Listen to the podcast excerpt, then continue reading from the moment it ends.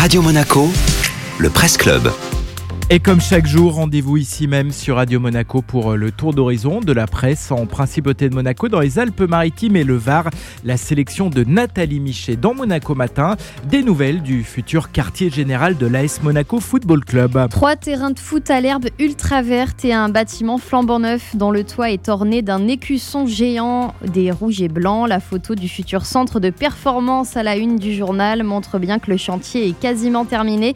C'est même la dernière ligne droite selon Monaco Matin, puisque le club de foot de la Principauté s'est vu remettre il y a quelques jours les clés de ce bâtiment construit à la Turbie, à l'endroit même où les footballeurs de l'AS Monaco ont installé leur camp de base depuis 40 ans.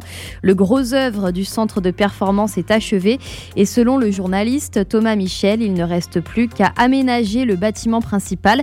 La livraison définitive est prévue pour l'été prochain.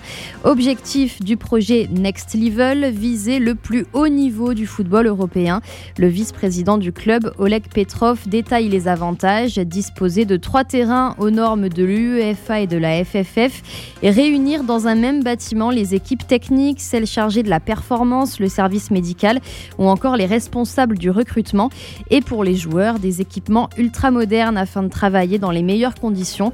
Selon le numéro 2 du club, l'AS Monaco vise clairement un retour gagnant en Ligue des Champions à la place qui est la sienne. Les résultats cette saison étant très encourageant, Oleg Petrov appelle à continuer dans ce sens. En attendant, les Rouges et Blancs peuvent se targuer d'avoir une cote de sympathie très généreuse d'après le dernier baromètre Ipsos sur les clubs de Ligue 1. L'AS Monaco Football Club obtient le meilleur résultat avec une image positive auprès de 76% des fans de foot. Au niveau régional, la cote monte à 81%. Merci Nathalie.